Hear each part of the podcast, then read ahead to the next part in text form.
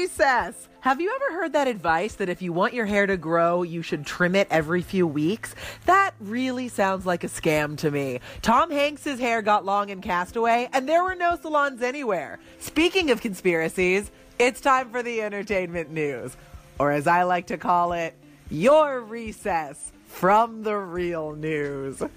Here we go. Queer Eye and Nailed It have been renewed for season two on Netflix. Queer Eye and Nailed It are truly the yin and the yang of Netflix unscripted series. Queer Eye is about finally getting everything cleaned up beautifully in your life so you can break out of your shell and be your best self. And Nailed It is about how sometimes when you try to bake a cake, it just falls down and there's not a damn thing you can do about it.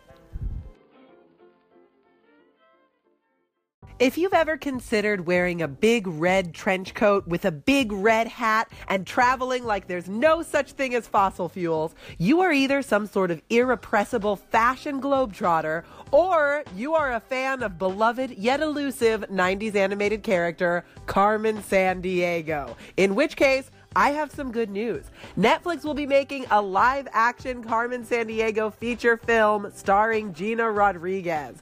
I know at this point 90s nostalgia is a bit cliche, but I don't care. I'm like one of the dogs that salivates whenever they ring the bell. And the bell is anything that aired in between commercials for herbal essences and commercials for Surge Cola. If you're wondering what happened to Surge Cola, they now use it to make iPhone batteries. Fun fact.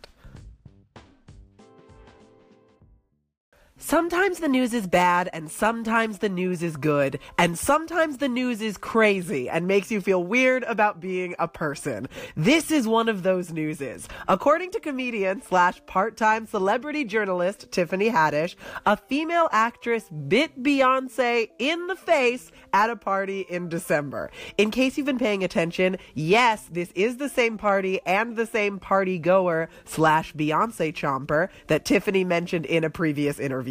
The biting is new though, because it's 2018 and some of us seem to be cracking under the pressure. Nathan Fillion will play a disembodied zombie head in the Drew Barrymore Netflix series The Santa Clarita Diet. So maybe the mystery woman who tried to chow down on the face of Beyonce was just Nathan Fillion preparing for a role. He is a treasure. He really is.